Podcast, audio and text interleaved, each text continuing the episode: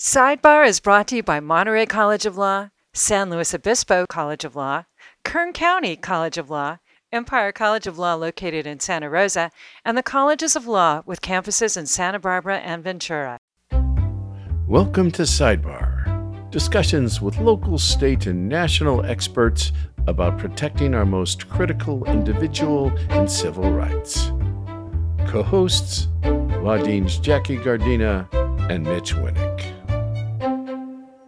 If you reduce violent crime by 3% a year, in 10 years you dropped it by 30%, how many lives have you changed? And that's the approach that we have to take a long term approach and not this microwave and pan the fan because we didn't get in this mess overnight. That's our guest, Dr. Thaddeus Johnson, a senior fellow at the Council on Criminal Justice. Welcome back to Sidebar. My name's Jackie Gardina. I'm the Dean of the Colleges of Law in Santa Barbara and Ventura, California, and I'm here with my co host, Mitch Winnick. Hi, Jackie. Delighted to be here again on another exciting episode of Sidebar. My name is Mitch Winnick, and I'm the Dean of Monterey College of Law. We also have programs in San Luis Obispo, Bakersfield, and Santa Rosa. Jackie, the past several years have brought to the forefront issues of urban violence and policing behavior that has resulted in tragic high profile deaths at the hands of local police. The public outcry has been for police reform.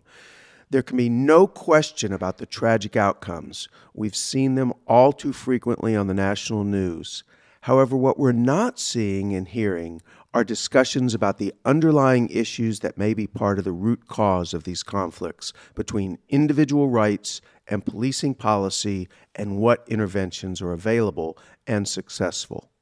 And our guest today is going to help us have a conversation about these very issues, Mitch. Dr. Thaddeus Johnson is a former law enforcement official in Memphis, Tennessee, who currently serves as an assistant professor of criminal justice and criminology at the Andrew Young School of Policy Studies at Georgia State University, and is also a senior fellow at the Council on Criminal Justice.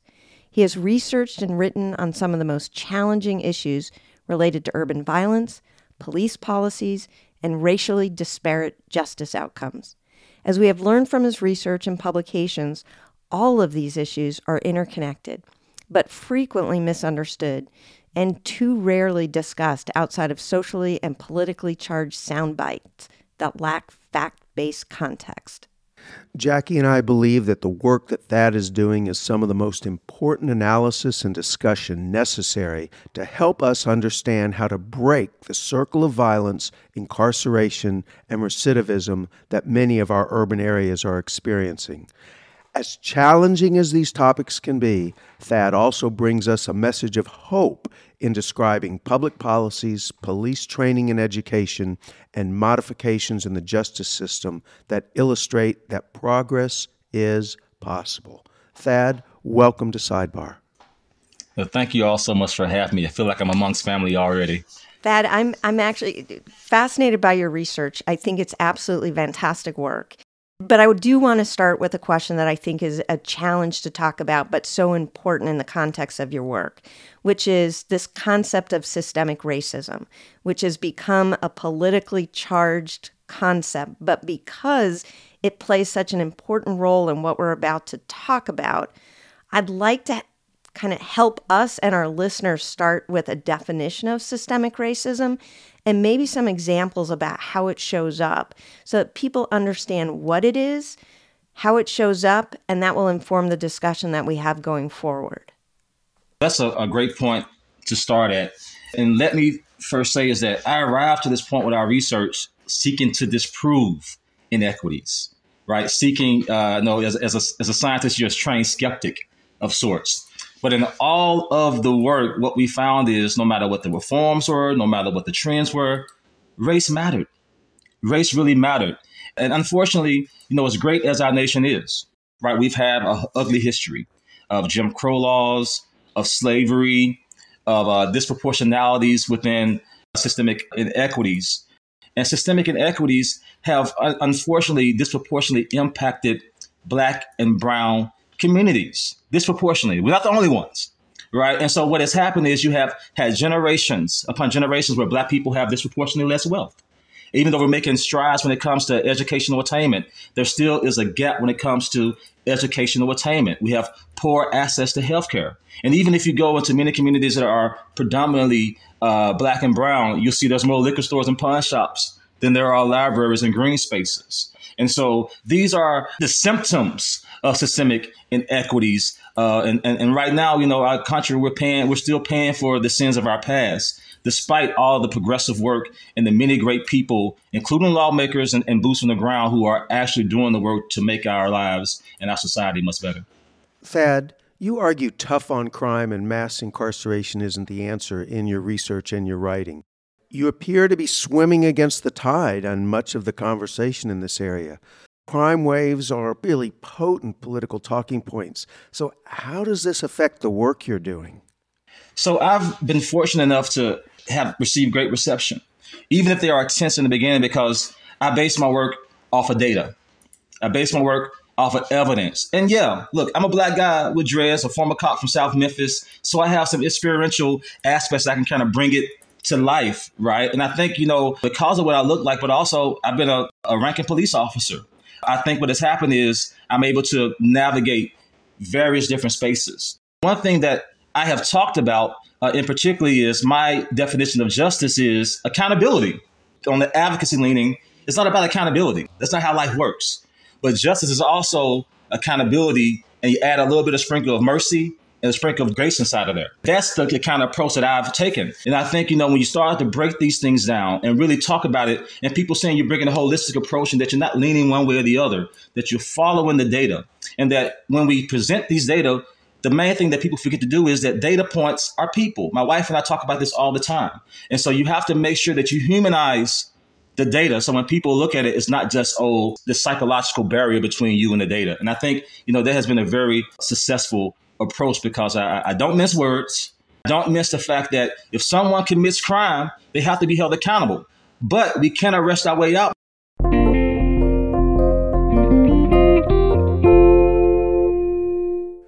We are talking to Dr. Thaddeus Johnson about research on racial disparities and their systemic roots. After a brief break to hear from our sponsors, we'll dive into what his research shows. Are you getting ready to start your bar prep journey? Kaplan is the only major bar review offering live instruction with both live and on demand classes. With Kaplan's Bar Prep, you get the ideal amount of structure and guidance no matter how you choose to prep. Join a real time or on demand class, stay on track with personalized study plans, and learn from expert attorneys. Kaplan helps thousands of professionals pass the bar each year. Start your journey today Find your bar review at kaptest.com slash bar. Welcome to the future of legal intelligence. Trellis, a state trial court research and analytics solution. Trellis offers state trial court records for legal research with analysis on judges, opposing counsel, verdicts, motions, dockets, and legal issues. Use Trellis to discover how judges have ruled on similar motions, or to gain insight into opposing counsel, prospects, and clients. To learn more, or to request a Trellis demo, reach out to Mike Suarez at mike at trellis.law, or visit our website, trellis.law. I want to dive a little bit deeper into the data because I think it's so important because we've been throwing out this idea of racial disparities, but we haven't articulated what those disparities are. So, if you could talk a little bit about what your research has shown and why you believe that it is evidence of that systemic racism that we started the conversation with. Absolutely. And so, I think the first thing we need to acknowledge is that our justice system at least by the evidence and the data and, and many outcomes, is the fairest that it's been in a long time. So, for instance, when you're talking about the disparities when it comes to drug arrests, that's where the biggest drop in imprisonment that we've seen. It dropped from like 15 to 1 to just under 4 to 1, about 3.6 to 1. The one thing that we found that perhaps uh, white people are more likely in the outcome is when it comes to parole uh, and probation revocation is the fact that in 2000, black people were much more likely than white people to have their parole and pr- probation revoked. But by time 2019 came, it flipped. And white people are slightly more likely in doing so, but it's still within that fair range that we talk about, right? Because it's not fair for white people to be mistreated as well. I think, you know, we often miss that point, and that's important to make. We notice that disparities are decreasing nationally in all those places, even though a gap remains. It's also intriguing to know that this is why you have to really dig into the data. Because what we found was that a big reason for the disparity changes that we saw is the mathematics. The black adult population grew at about 33% over this time, whereas the white adult population only grew 7%. And so our calculation showed that 50% of the change in disparity that we saw was due to population changes, nothing to do with the justice system. And so these are things that we have to really understand and explore. And so we really dug deep into these aspects up to the point where we found that there's no evidence when it comes to drugs and property crime that black people offend more. But that was not the case when it came to violent offending and violent victimization, and these communities are suffering. And if we don't have this conversation, these communities will continue to suffer. And so this is why it's important to speak, let's say truth to power, to speak to the facts and speak to the evidence. And even if things are ugly, that's a good thing because now you can start making progress. Thad, you've also written on the impact that charging policies have on conviction and incarceration particularly in the areas of discretion by the local district attorney's offices discretion to charge or dismiss, discretion on charging misdemeanor or felony offenses, discretion on plea bargaining, and finally, upon finding of guilt, discretion on probation versus jail and recommendations for sentencing, and on and on. Is there a temptation to be too focused on police policies while overlooking questions about the district attorney charging and sentencing policies? First of all, let's talk about the federal government, the George Floyd Act. They can't even come together and honor this man who was killed on national TV in front of us all. So, but when it didn't happen, it's not earth shattering for me because it's local and state actors that are doing the work.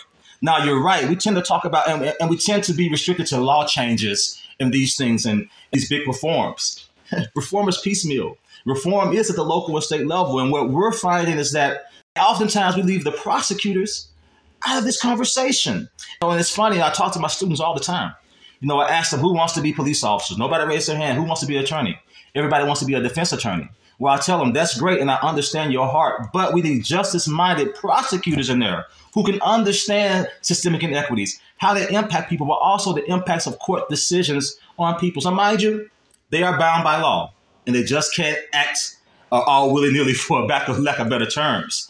But it seems like the courts are doing something. And even in places like Pennsylvania, in Philadelphia, we're seeing that they're using diversion. We're seeing that they're focusing on serious violent offenses, and they're also focusing on firearms. And you also see that in our prison systems, our state prisons. Right now, two thirds of both black people and white people in prison are there for violent crimes. And they're also serving longer periods than they have before over the past two decades. So we're locking people, uh, people for violence, and we're locking people up longer for these violent offenses but we're still having these issues. And this is why I think the prosecutors are so important because it's a delicate balancing act of, of equity, but also public safety. And just because you know that one group has been disproportionately impacted, you can't go beyond the law and do things unconstitutional to try to rectify that. And I think what attorneys and particularly DAs have been doing at the in courts have been doing have been doing a great balancing act of understanding these things, uh, understanding mitigating factors, understanding that everybody doesn't start the same playing field. You know, I go back to Dr. King and I'll shut up when he said it's one thing to tell a person to pull themselves up by the bootstraps, but it's cruel to a person who has no bootstrap to tell them to do so. And I think that we're seeing that across our court systems.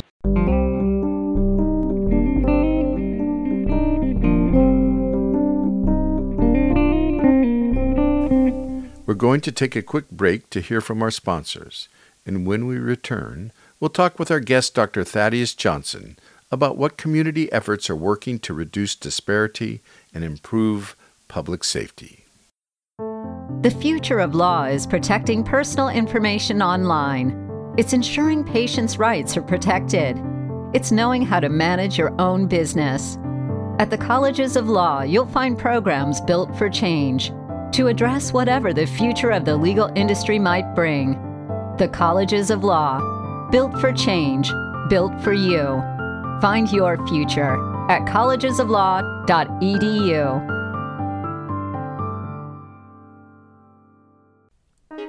Is your skill level in desktop software inhibiting productivity as a current or future legal professional? Would an elevated understanding of basic office technologies such as Microsoft Word, Excel, PowerPoint, and PDF help streamline your workday? Law school prepares students to serve clients with a breadth of specialized knowledge within the legal realm. Law practice affords us the wisdom only experience can teach. But what about the technical skills that bring it all together? Who's addressing that need? The Legal Technology Assessment, LTA, by Procertus is a benchmark assessment and a training platform for law students and all legal professionals. Our online application establishes fluency within the most widely used tools of the trade. The LTA pairs competence based assessments with synchronous active learning to provide effective, tailored training. Procertus is reshaping online learning with a market unique platform and approach to the upskilling and validation of skill sets for all legal professionals. Come check us out at www.procertus.com. Mitch and I really do try to not just talk about what's wrong with the system, but what is going well or what has worked. And you've just identified A, it's a local problem, it's a community problem. B, there's lots of actors involved. You've got the police, you've got the prosecutors, you've got the public defenders, you've got the court systems, and obviously you've got community activists and others who are in- invested in the reform occurring.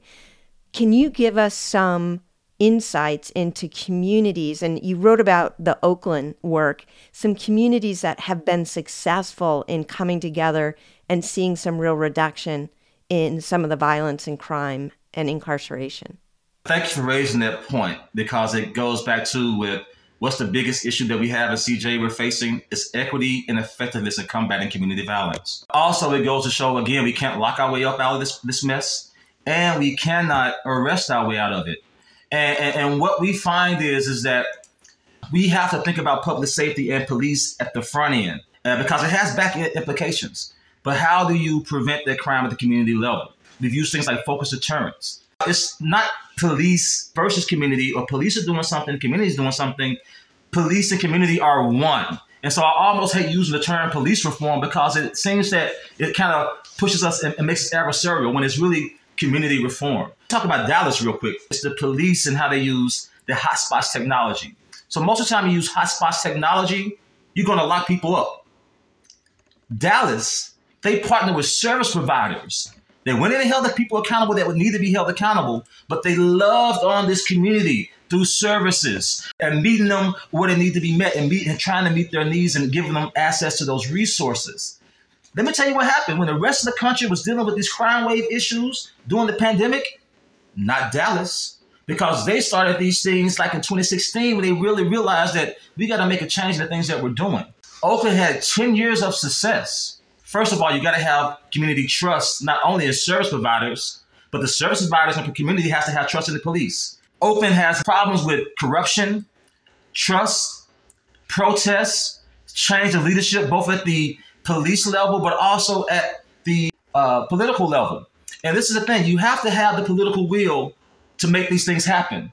In Cincinnati, we saw great impacts on police working together with the community, where officers were safer, the citizens were safer, disparities went down. But the, fund the police move and all these things came along, and leadership change, and the political will left. It goes to show when people think community trust in the police is just a abstract term and it's kumbaya. No, because it has life or death implications and it also determine the success of many of these programs. Because again these programs are not successful alone and police are not successful successful alone.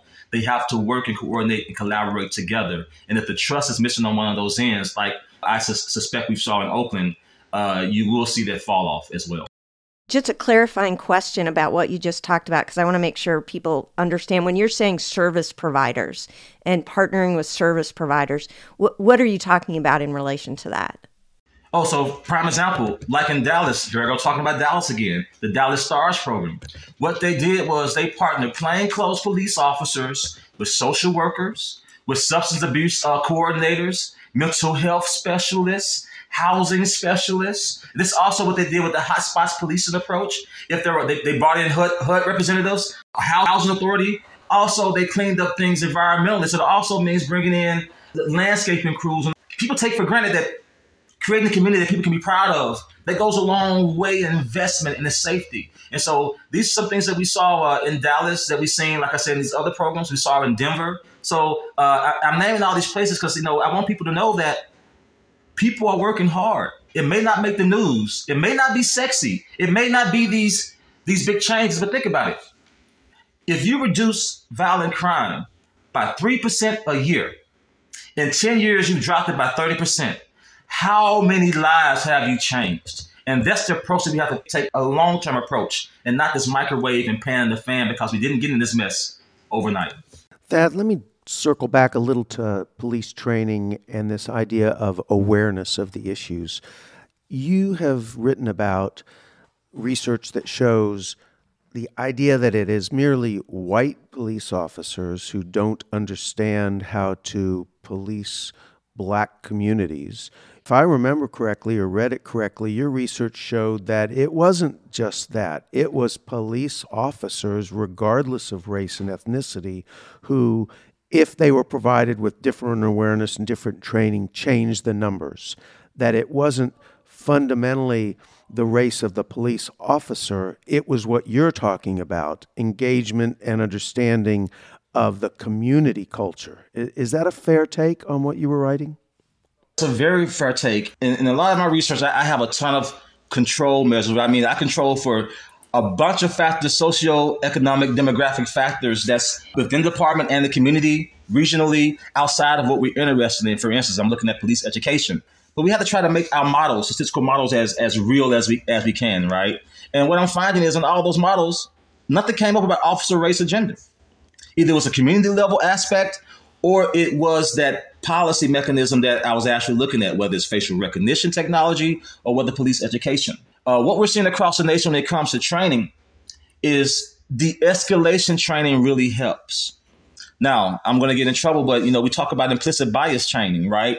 And everybody else a magic bullet. I call BS, right? Because people have a lifetime of implicit biases, and implicit biases against black people and other groups are not just interracial.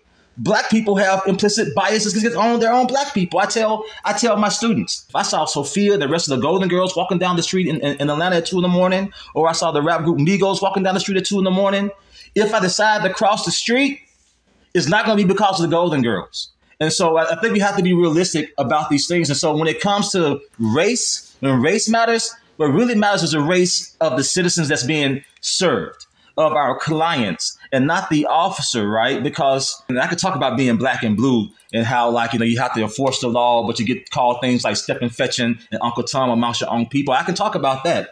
But really, what we're seeing is it's about the training. When I was a police officer, I could run, fight, jump, I can do all those things, but I didn't receive a lick of training how to de-escalate. You know how I de- de-escalate it? I take control of the scene and exert my authority and my power. That's how I was trained. And that's starting to change a little bit.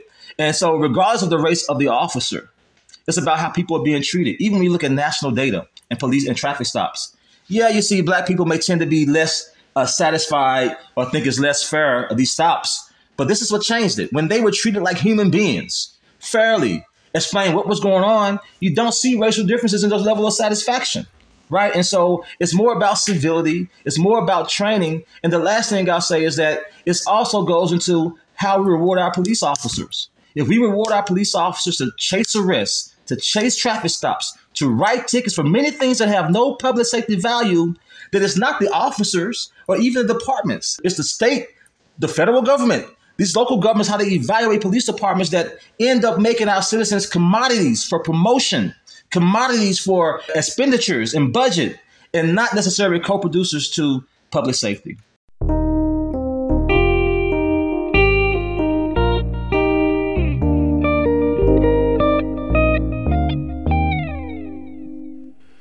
We are going to take a brief break to hear from our sponsors. When we return, we're going to discuss how the for profit prison system and the 13th Amendment may interfere with efforts to reduce incarceration. Jackie and I would like to take a quick minute to recommend a great podcast that, like ours, is dedicated to understanding the big issues facing our democracy. An Honorable Profession profiles the rising stars in American politics. From mayors to attorney generals, An Honorable Profession gives listeners a view from the front lines of our democracy. Check out An Honorable Profession wherever podcasts are found. Everything that your research shows and the community work that you've described, it's like who wouldn't be behind reducing crime by 3% every year? Who wouldn't be behind making public safety a priority and neighborhoods safe? And why is reform at the community level, and I really love that you talk about it as community reform. Um, why is that so difficult? And I, I've been thinking about who's who are the obstacles to some of this. And one of the obstacles that comes up is the for-profit prison system. And some businesses have built their entire financial model on incarceration. And the two largest private prisons, GEO Group and CoreCivic combined, had a gross income of over $4 billion in 2022. They have the incentive and the money to lobby for and push this kind of tough on crime approach to policing, sentencing, parole decisions, etc.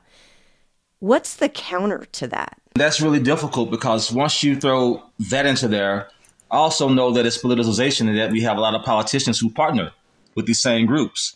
You have, and so this is what I tell people: when you have human beings involved, to, to, to err is human, right? And so when you have them involved, there's always going to be these issues of biases, of greed, having skin in the game, right? And so divided loyalties, loyalties that are not necessarily for public safety, holding on to old regimes of thinking. And let's just be frank our nation has a history, unfortunately, of making money off the backs of black, brown people, and poor people in our nation. And so this is something that has is part of our, unfortunately, our, our fabric in our society, right? And so this is just only another prime example of showing how we have profited off of justice related matters. And, and it's so scary because you really described it for what it is. It's an industry. And that goes to many reforms that we use to reform other industries can't be used in the justice system. But you're absolutely right. And there's not a whole lot of data, right? Because it's privatized. What, what the standards? I'm not sure if I really answered the question, but I totally can say amen. Just to bring up another thing, because I think there's a hidden financial incentive that we don't think about. I don't know that many Americans really have looked at the 13th Amendment carefully. It prohibited slavery, except for incarcerated individuals. And there's a lot of free or very low paying positions that are gotten through the prison system. In California, it's often talked about how when the forest fires come, it's incarcerated individuals that are on the front lines at no or little cost to the government. So I don't think it's just about the private prison in terms of the money they make, but how is the community profiting off of the individuals incarcerated through basically labor that is free because of their incarcerated state and is not unconstitutional because the 13th Amendment carved that exception into the Constitution. And we don't talk about that enough when we're talking about incarcerated individuals in the United States. Jackie, I try to stay away from that. but now I'm glad you brought that up. And I think, you know, it goes to the point is that we don't see individuals who are incarcerated in our nation as as as worthy of humanity. We see them less than. And that's the really, I don't have a scientific answer for that, but I do have a, a human answer for that. And that's the absolute truth. Even you talked about beyond the force fire, even like they're doing these jobs inside these prisons, right? Whether it's working in this cooking or whether it's in the library and these things, they're making, I mean, literally pennies on the dollar. And then you wonder why there's such corruption, why there's violence sometimes behind our prison walls, why when people come out, wouldn't it be great if people can work these jobs and come out with a little bit of a nest egg, right? So they can pay rent, so they can go to the dentist, right? So they can go buy a bottle of aspirin, right? I think, you know, we oftentimes our thinking is short. We don't think about the long term effects. Oftentimes things can be lawful, but they're still awful. And that's one of those things, absolutely. Thad, we know that you tend to have a hopeful view of things, even though these are challenging issues, and it's it's sometimes frustrating to see how little progress seems to be made. But even after wading through what are these troubling, discouraging, and incredibly challenging issues, we know you have hope for the future. What do you see as our pathway? What will be required to get there? And what Jackie and I like to challenge ourselves, our students, our listeners, what do each of us need to do to make this better? That's a really great question. And I think I need to take it from the police to corrections, and then I'll circle back around to the community. So, one thing is that the police, like places we've seen with the driving equality law, law in Pennsylvania, Memphis has adopted that. Other cities, about seven other cities, have adopted or some form of it. Uh, even smaller cities like Fayetteville, North Carolina, has, has adopted these things. For instance, in Fayetteville, North Carolina, when you talk about reducing pretextual traffic stops, think about it.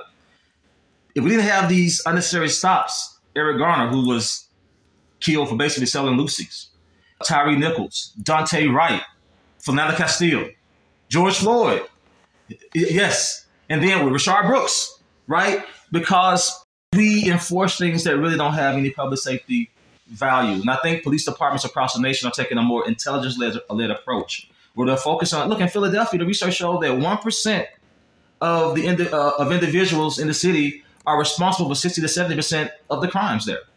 So we're taking a more offender-based approach as well because we take a place-based approach. You still end up over policing places that have been long over policed and underserved. And so that's one approach that you that you take with it when it comes to policing. Drawing back some, change how you reward and promote.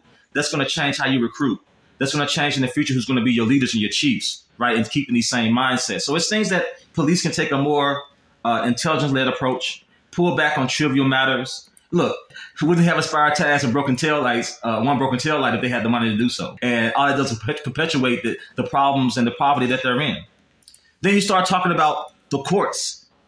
The courts have done a better job of individualizing justice. But look, it's, it's unlimited wants, unlimited needs, but definitely limited resources. And whether it's manpower, whether it's capital, or what, what have you, it's limited.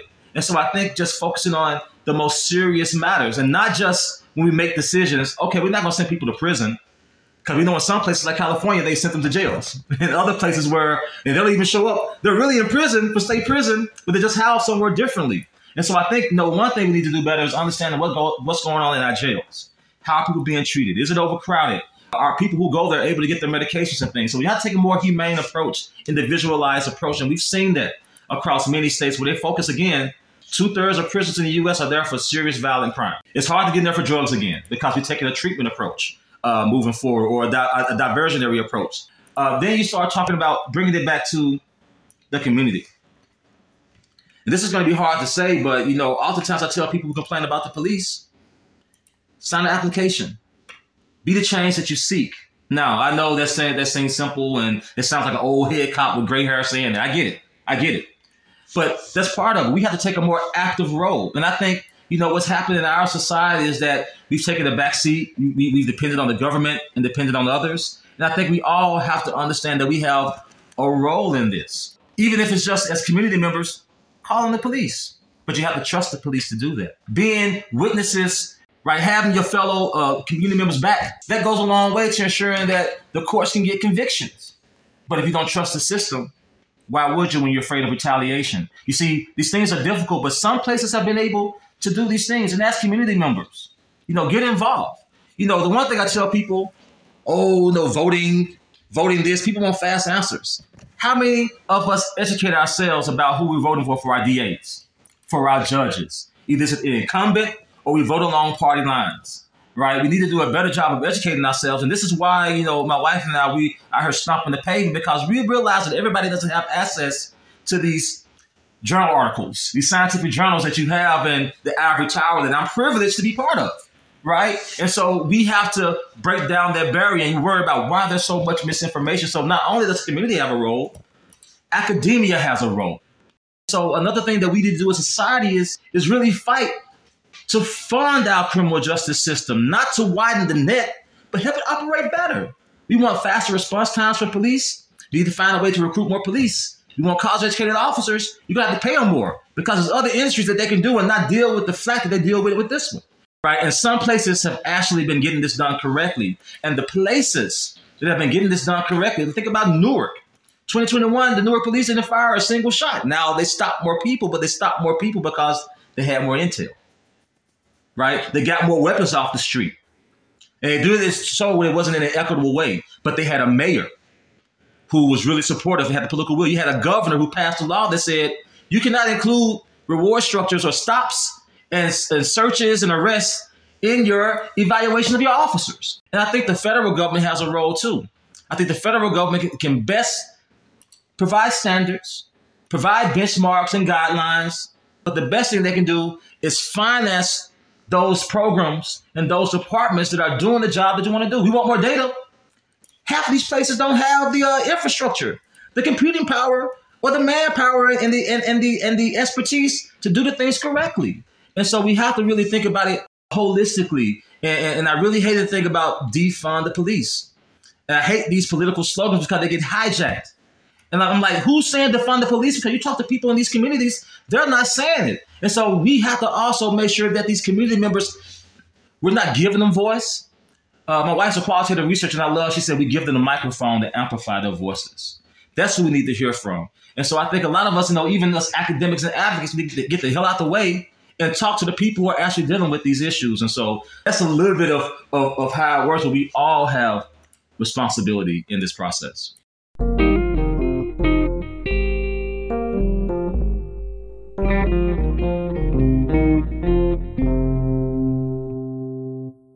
After hearing from our sponsors, Dr. Thaddeus Johnson returns with a message to the black community. The dream of becoming an attorney is possible at Monterey College of Law. I am a first generation law student. I have a lot of people in my life rooting for me, encouraging me to pursue this career. According to the National Bar Association, 5.8% of American practicing lawyers are Hispanic, and 2% of those attorneys are Latinas. So I am pursuing the American dream. Si se puede. To learn more or apply, visit montereylaw.edu. Thad, what I wanted to do when you ended that was, and if we could on a podcast, uh, but it would sound bad, is do just do a mic drop because I think how you wrapped, kind of wrapped up what it means to have holistic reform and how we need to look at what's happening in our communities through a much wider lens than we are, and that it's our responsibility to be a part of the solution rather than simply casting blame. As you've noted, there's enough blame to go around, and each of us can play a part in helping our communities get to that safer place. So I want to thank you not just for coming on to the podcast, but really for all the work that you're doing it is so important, as you noted, to have academia get involved in community reform, and you can't do it without data and evidence to back up the reforms that are needed. And you're shining a light exactly where it needs to be shined. So thank you for that. And thank you for coming here. And, and before I close, I think, you know, I, want to say something real quickly.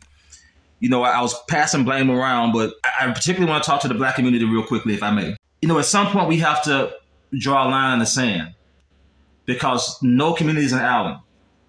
And it's difficult to ask a group that's been traumatized, that's been hurt, that's still dealing with things to, to step up again. That's just the way the cookie crumbles, and, and, and that's a bad way to say it. And we have to, to deal in reality. You know, the talk that many black parents have with black kids.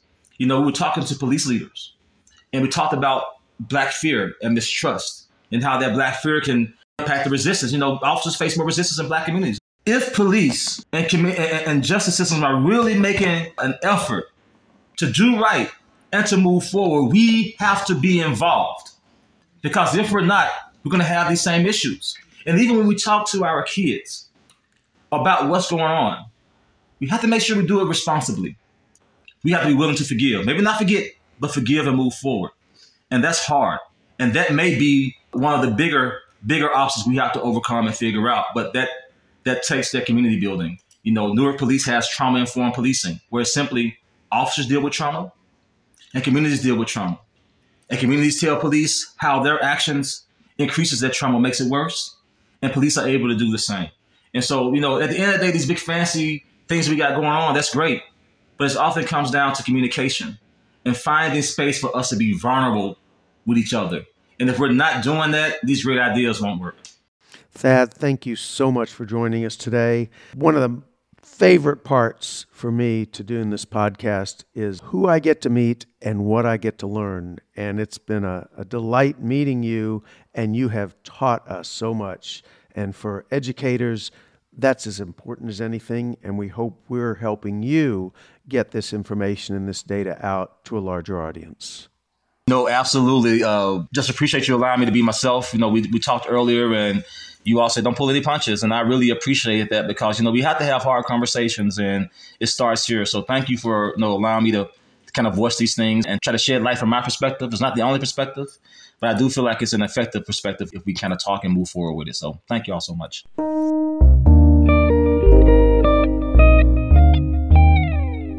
Mitch, once again, it was not just an informative conversation with Thad, but a really inspiring one for me. I think one of the things that has really come through in almost all of our episodes and is a theme here as well is the idea of local action. And the other piece or theme that comes out is the interconnection of everything. You know, we've had episodes on book bans, we've had episodes on the state legislative process. We've had episodes on the way that laws can undermine or impact individual rights. And each of those themes showed up here. You can't attack problems like this, racial disparities in our criminal justice system, by, as Thad points out, one pressure point, defund the police, or one pressure point, change the DA.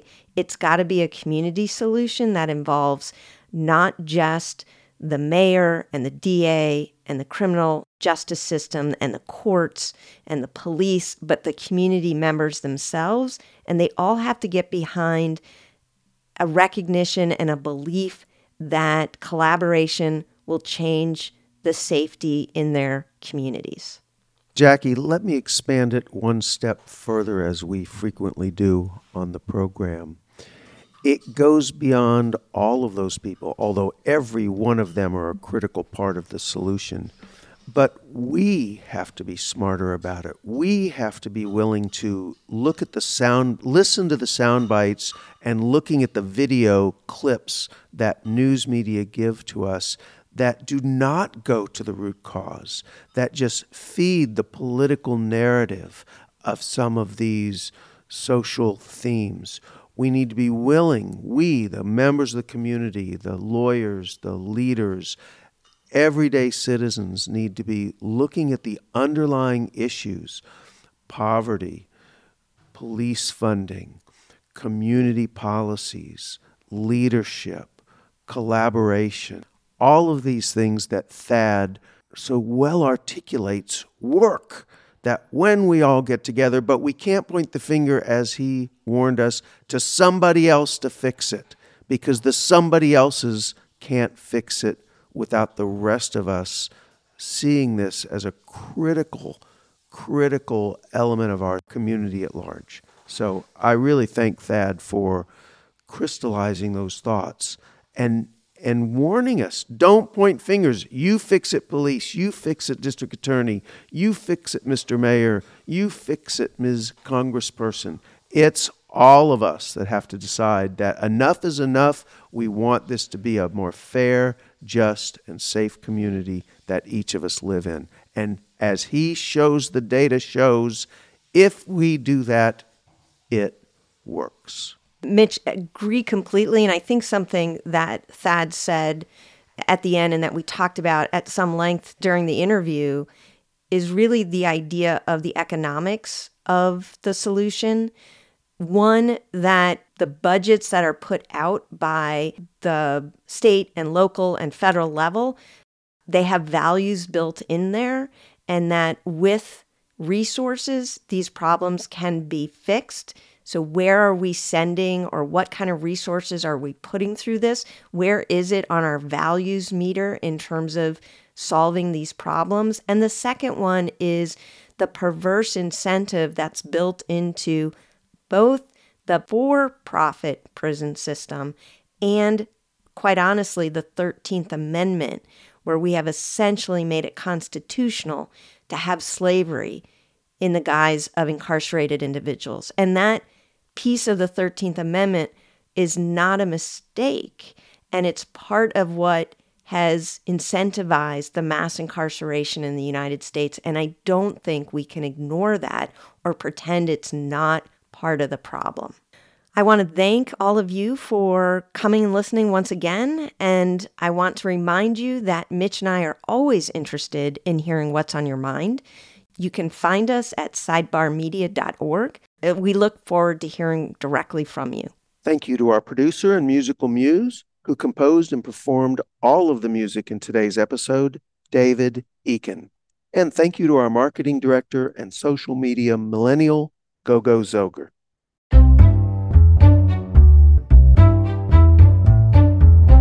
Colleges of Law and Monterey College of Law are part of a larger organization called California Accredited Law Schools. All of our schools are dedicated to providing access and opportunity to a legal education to marginalized communities. For more information about the California Accredited Law Schools, go to calawschools.org.